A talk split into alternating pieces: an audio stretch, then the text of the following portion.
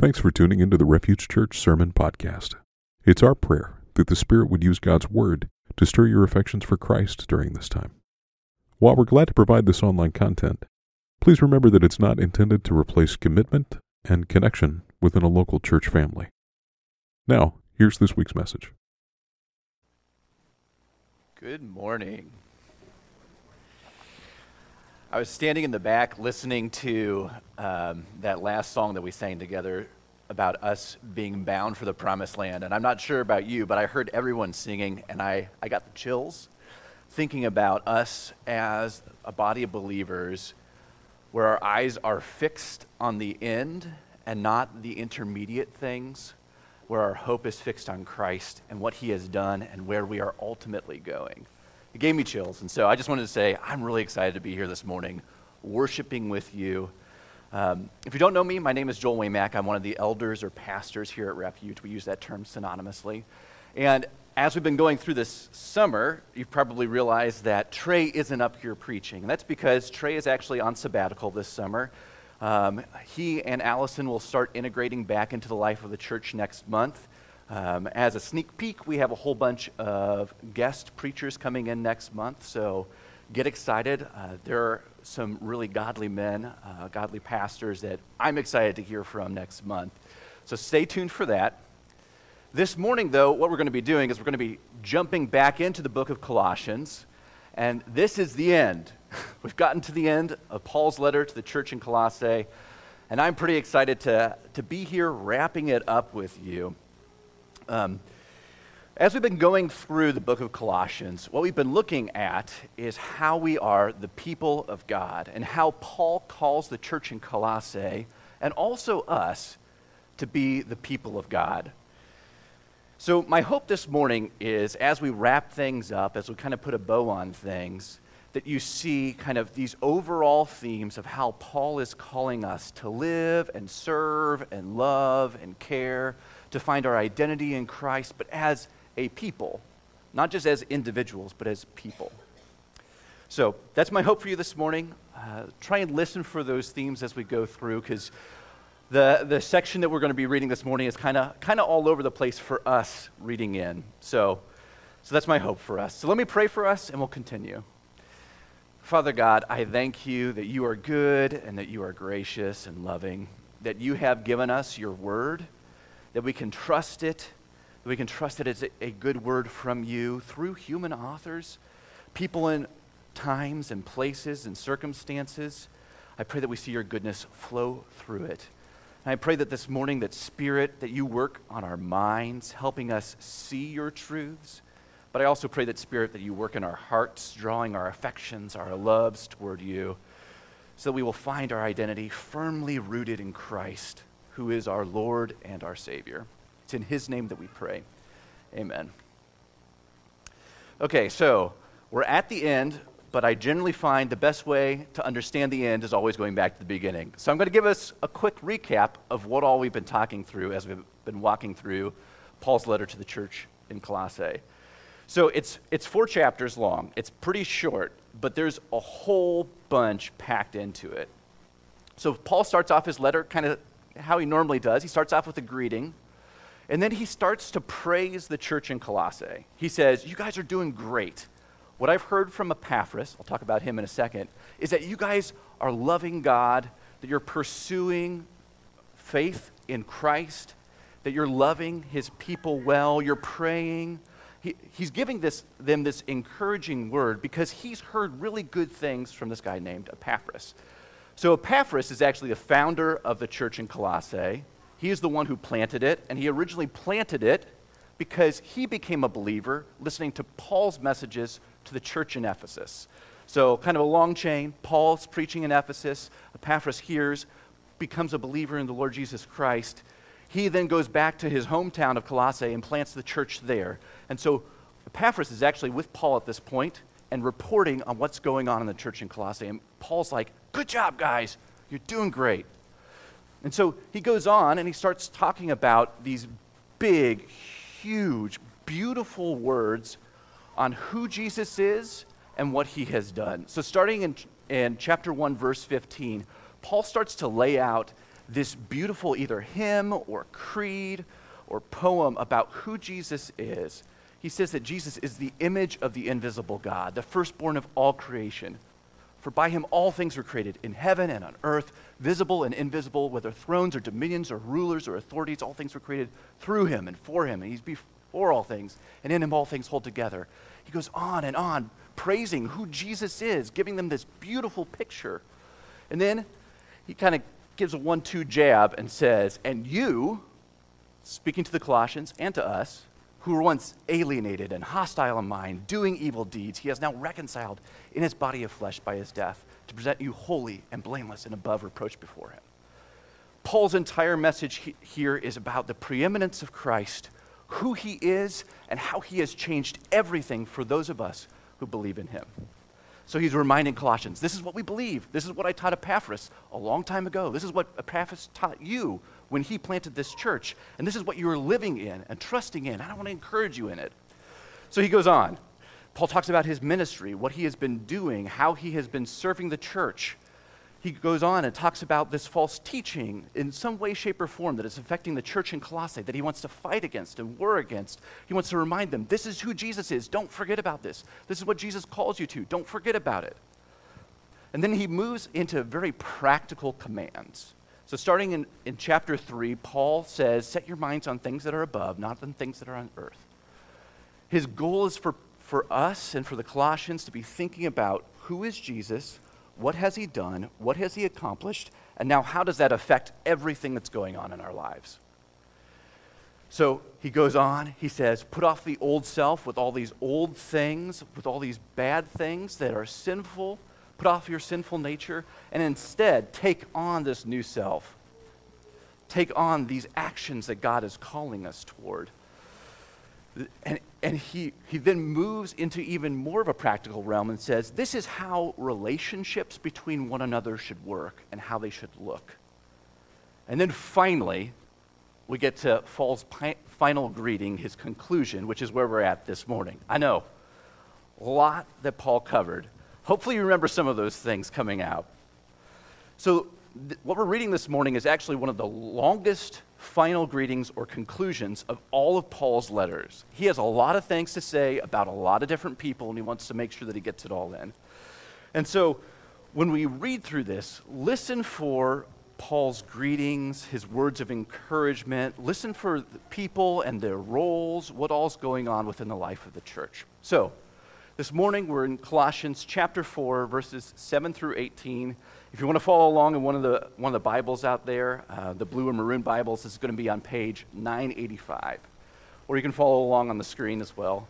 Uh, actually, maybe not. I forgot to give the, the passage. so this is Colossians chapter 4, verses 7 through 18.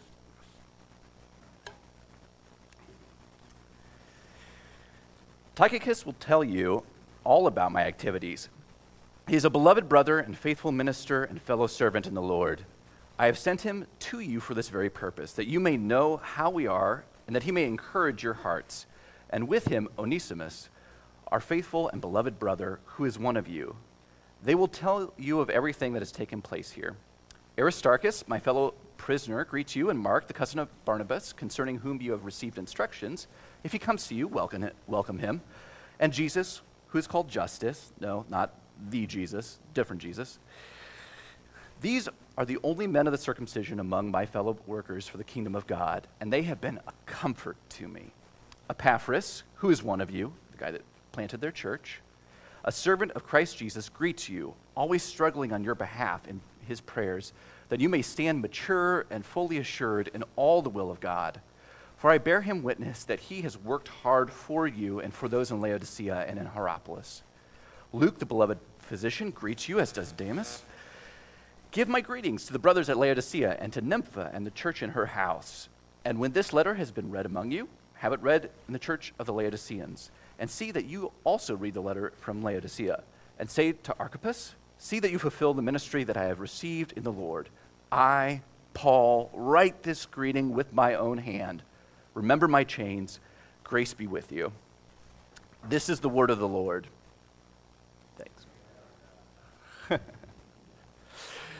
So, just a side note uh, you've probably noticed that at the end of reading scripture together on Sunday mornings, whatever passage we're in, we've generally been saying, This is the word of the Lord. So that's actually a, an older liturgical call and response where the, the pastor, the person reading it, says, This is the word of the Lord, and you respond with, Thanks be to God. So I'm going to try it one more time, real quick. This is the word of the Lord. Amen. So I would say, in reading this, in reading through Paul's final greeting here in Colossians, this could possibly be the most uninteresting portion of this letter for us. Um, I don't know about you, but I don't live in the first century. I don't live in Colossae. I don't really know any of these people that are listed here. And so when I'm reading through Paul's letter to Colossae, I, um, I've generally just kind of skimmed through this last section thinking, you know, cool. Obviously, this points to this letter being written in real time, real history to real people, but this ending may not have much bearing for me. And I would say, as I've been studying and thinking through and reading through this passage, I see this actually being the culmination of what Paul has been talking about throughout this entire letter. In, in what's going on in his final greeting, Paul is pulling together all these themes and showing how do they work in real time, real history, with real people who have real lives.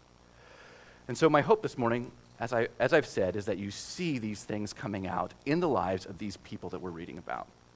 So let's think about some of these people that Paul lists off here. Uh, let's talk about Luke for a little bit. So, Luke, the physician. Um, I don't know about you, but I hold physicians in high regard. And in the first century, just the Roman world held physicians in high, high regard as well. And so when Paul mentions that Luke is a physician, um, he's obviously giving him some sort of honor and prestige.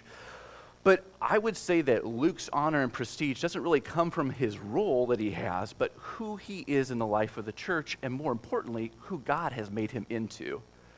So Luke is actually really important for, you, for your life and my life because without him, we would not have the Gospel of Luke, where Luke literally says, I've sat down to try and record an accurate account of Jesus' life. And so we read through the Gospel of Luke because Luke took the time, he took his energy and his focus, his understanding of how the world works, his kind of attention to detail as a physician, and penned the gospel according to Luke. And then he also decided to capture what did life in the early church look like? What, did, what were the apostles doing right after Jesus ascended? And so that's why we have the Acts of the Apostles. So, two books of the Bible are attributed to Luke. And I think it's exciting to see that Luke is just in there kind of working through things in the life of the church. He's not up on a pedestal, really. Paul's just saying, hey, Luke's here. He greets you. He wants to know, he wants you to know, he says hi. kind of cool. So, another person in here that we talked about a little bit already, Epaphras. He's a guy who went to Ephesus for some reason, heard the gospel, the good news, and said, I want to trust and believe in this Jesus who died and rose again. And he takes this good news and he says, Man, I really want to tell people about it. You know who needs to hear about Jesus? My hometown of Colossae. He goes back, he says, I'm going to preach. And he preaches the word to them, and a church forms. Like this is the church that we're reading about here. It's the church that Epaphras, just a normal guy who trusts in Jesus, goes back and tells his hometown about. One of the guys that I really want to focus on this morning that's in this letter is this guy named Onesimus. Uh, it's one of those, I would say, names that you kind of gloss over. You're like, that's, that's a strange name. But Onesimus is actually really important here as we're concluding what Paul has been talking about in the book of Colossians. Onesimus is actually a runaway slave. So, Onesimus is from Colossae, and he, for some reason, was under was, was a slave to this guy named Philemon. And under whatever circumstances there were, it seems like he stole some money or some things from Philemon, and then he got the heck out of Dodge. He escaped and eventually he found his way to Rome. And in Rome, somehow, some way, he gets connected with Christian believers. He hears Paul's message of good news about Jesus and becomes a believer. So Onesimus, this slave from Colossae, hears the good news, accepts it, trusts Jesus as his Lord, and now he's with Paul in Rome, and something's going on here. Onesimus' life has been transformed, and Paul, in wanting to be faithful to Onesimus and to Philemon, who's actually also a Christian, he's actually probably hosting the church in his own home in Colossae. Paul wants to be faithful to Philemon and send Onesimus back. It's kind of crazy. And so, what is Paul going to do? Well, if we look at the very beginning of our passage this morning, he says, Tychicus will tell you all about my activities. He is a beloved brother and a faithful minister and a fellow servant in the Lord. I have sent him to you for this very purpose, that you may know how we are and that he may encourage your hearts. Literally, Paul's actually going to give the letter to the Colossian church to this guy named Tychicus. And he's also going to send with Tychicus this guy named Onesimus. And with him, Onesimus, our faithful and beloved brother, who is one of you. They will tell you of everything that has taken place here. And what is he handing to Onesimus? But a specific letter to his master, Philemon, that Onesimus is supposed to hand deliver to his old master. That's crazy. I don't know about you, but I think that sounds crazy. And so, we know that both Tychicus and Philemon go back to Colossae, and Onesimus hands this letter to Philemon. So let me read to you from, from that letter. It's actually part of the New Testament. It's probably one of those letters that you haven't really read through before. Or if you did, you probably just skimmed through because you thought, that's crazy. So I'm going to start uh, in Philemon chapter. Uh, there's only one chapter. So, verse 8, I'm going to read through uh, verse 16. So, this is Paul. He is writing to Philemon, and he's talking about Onesimus. Accordingly, though I am bold enough in Christ to command you to do what is required, free or release Onesimus, yet for love's sake I prefer to appeal to you. I, Paul, an old man, he's around 60, so take that for what it is, and now a prisoner also for Christ Jesus, I appeal to you for my child Onesimus, whose father I became in my imprisonment. Formerly he was useless to you, but now he is indeed he is indeed useful to you and to me. I'm sending him back to you, sending my very heart. I would have been glad to keep him with me in order that he might serve me on your behalf during my imprisonment for the gospel. But I prefer to do nothing without your consent in order that your goodness might not be by compulsion, but of your own accord.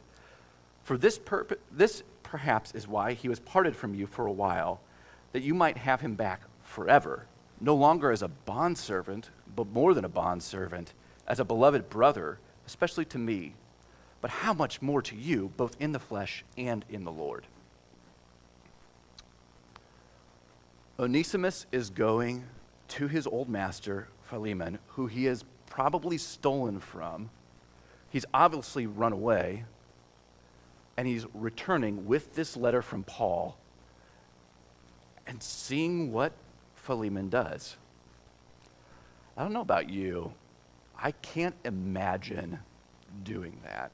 If I was in Onesimus' shoes, I can't imagine doing that unless something had radically transformed my life. I think that Onesimus is willing to do this, willing to do what Paul commands him to do take this letter, hand it back to his old master, because his identity, his purpose, his outlook on life has completely changed. This is what we've been reading about in Paul's letter. We've been picking it up in bits and pieces as we've been going along. But Paul is talking in his letter about our identities being completely changed. And here in the life of Onesimus, we see that playing out the fruit of a completely changed life playing out. Jesus is now Onesimus' complete identity. His identity isn't, I was a slave, or I am a slave, or I am an escaped slave, but it's one that I want to fulfill my duty to those that I, ha- that I have connections with. And think about this Paul is trusting that Philemon's identity has also been completely and radically changed by Christ. He is sending a slave back to his master, and honestly, under Roman law, Philemon could ha- easily have Onesimus killed. He ran away and stole from him. Those are both punishable pretty much by death under Roman law. And so Paul is trusting that Christ has radically changed Philemon's heart as well. As we've been going through and be, we've been reading through the book of Colossians, Paul has been harping over and over and over again that when we trust Jesus as Lord, our entire identity changes. We are no longer defined by our old selves, but we are now defined by Christ, whom we are united with in faith. So, this, as I was thinking about this this past week and kind of mulling it over, I was trying to think through what in, in my life do I use to define myself?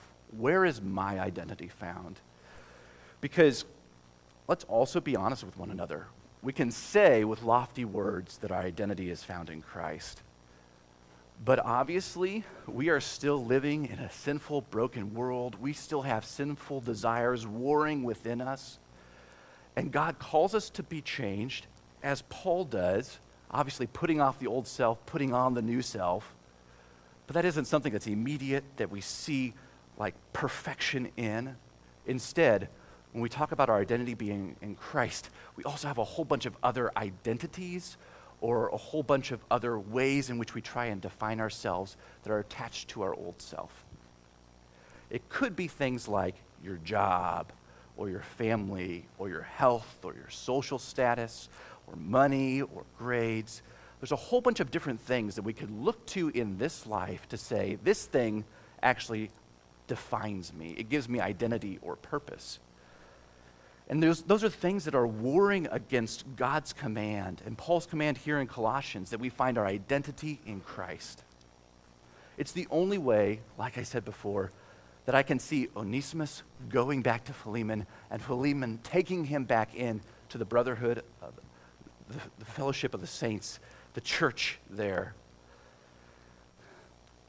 And it's also interesting to me that as I look at that, when I look at these two men's identities being changed radically by Christ, I'm seeing that they're laying aside their identities within, uh, within society, things that they would hold on to. For instance, in Roman society, Philemon would never be associated in a social setting with Onesimus. Someone who is a slave master within Roman society has wealth and prestige and generally so- social status.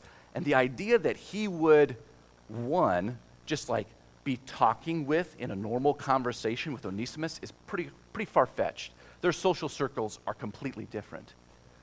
But here, Paul in his letter to Philemon, is literally saying, No, you two are brothers now, part of the same household of faith.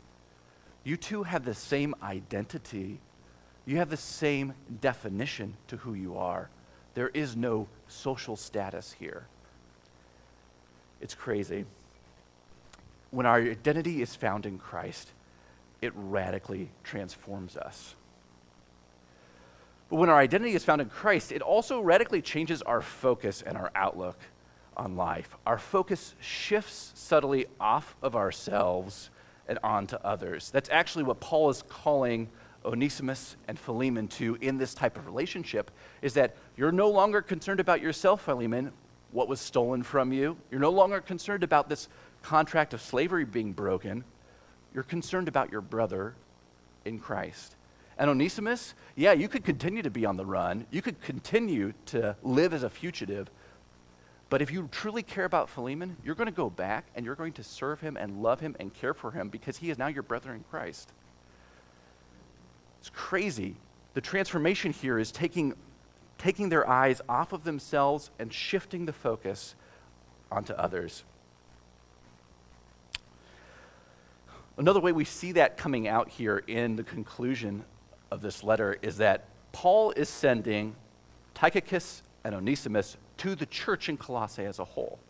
He's sending them to encourage and to exhort, to deliver these letters, but also to stay with them and teach and, like I said, encourage them in the faith. Out of everyone that we've talked about so far in the book of Colossians that needs encouragement and ministry, I would say Paul is right up there as first and foremost. He is in prison. Before he was imprisoned in Rome, he was actually imprisoned in Caesarea. Eventually, he appealed to Caesar and he said, I'm not getting a fair trial here. I'm a Roman citizen. I'm going to appeal to Caesar. Side note, he actually did that to try and go preach the gospel to Caesar. Crazy.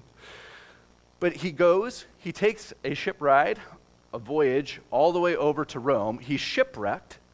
He's in a really bad shape. He gets to Rome and he's under house arrest, pretty much in chains with his jailer. And this lasts for a long period of time. And there's no way for him to go out and get what he needs. He has to rely on other people to come, encourage, support, bring supplies to him as he's under house arrest. So when I think about this letter, and I think about, about Paul saying, you know, this guy, Tychicus, Tychicus, he is really an encourager. He's been ministering to me, helping me as I've been living here. And he says, you know, really, I'm, I'm going to send him, I'm going to send him to you guys for encouragement. I'm, I'm blown away.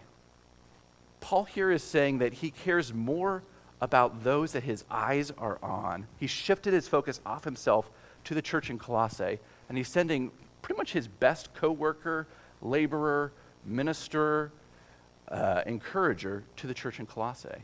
His eyes are focused on those there. This shouldn't really surprise us. We've been reading about this over and over again as we've been going through the book of, Col- the book of Colossians. We've seen it in chapter 3, verses 12 through 14, where Paul talks about other believers. We are to encourage and bear with one another. We're to love one another and care for one another. Our focus is to be on others, not on ourselves. We read it again in chapter 3, verses 18 and 19, as Paul gives specific commands for husbands and wives, where each person in the relationship is supposed to be focused on the other person, not on themselves.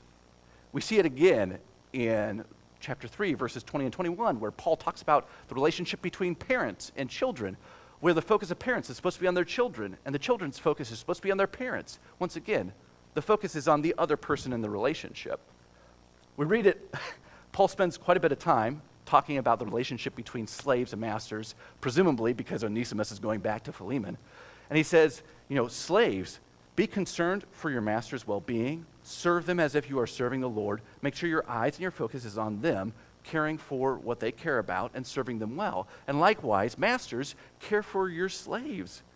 Be concerned about their well being. Know that, right, that God is looking at your righteousness towards your slaves. It's crazy. The focus is on the other person, even in that type of relationship. And Paul goes on and talks about it in terms of unbelievers. How should the church, how should we as the local church or the church in Colossae be looking at other at unbelievers?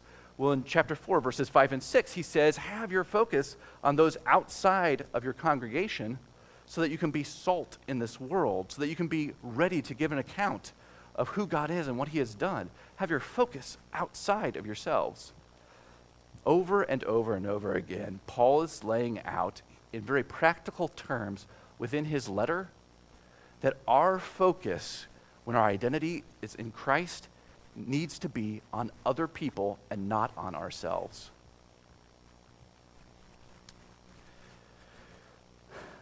With that, with our focus being outward on others and not inward on ourselves when our identity is in Christ, we also see the good calling here at the end of the end of his letter towards using our gifts and our abilities as service to our church.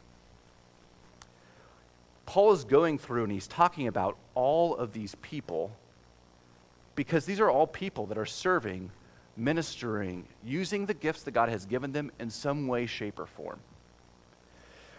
Tychicus and Onesimus are going to go and preach and encourage the church in Colossae. They're using their gifts for the benefit of the church.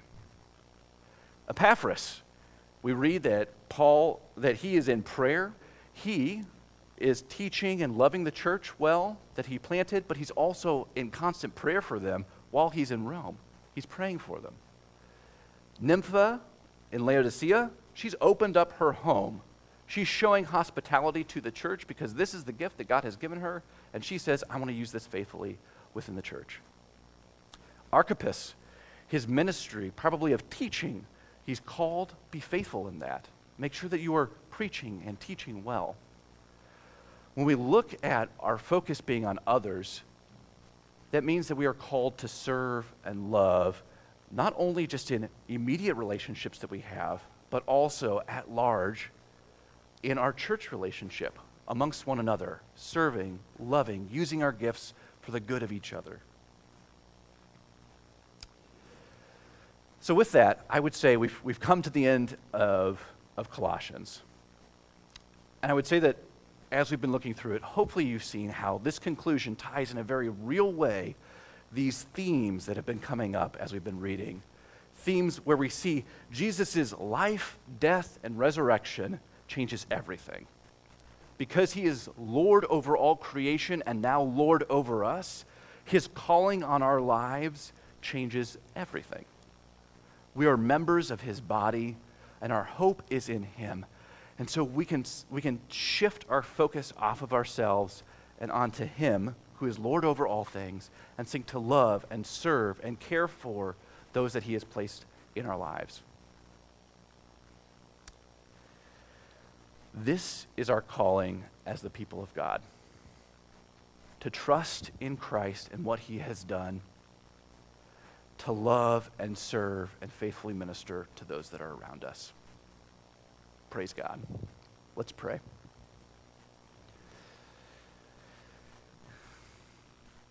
Father God, we thank you that you are good to us that you have loved us and cared for us enough that you have sent Jesus into this world to save, reconcile, redeem us, your wayward people. We thank you that you have transformed our lives, our identity, that is found in Christ and Him alone, and not in the fleeting things of this world. I pray that this week, as we continue to ponder and think through Paul's letter to the Colossians, that you will make these things real and known to us through your Spirit. We pray all this in the name of Jesus, who is our Lord and our King. Amen. Building our identity in Christ for the sake of the world. That's the mission of Refuge Church. For more information, visit us online at seekrefuge.net.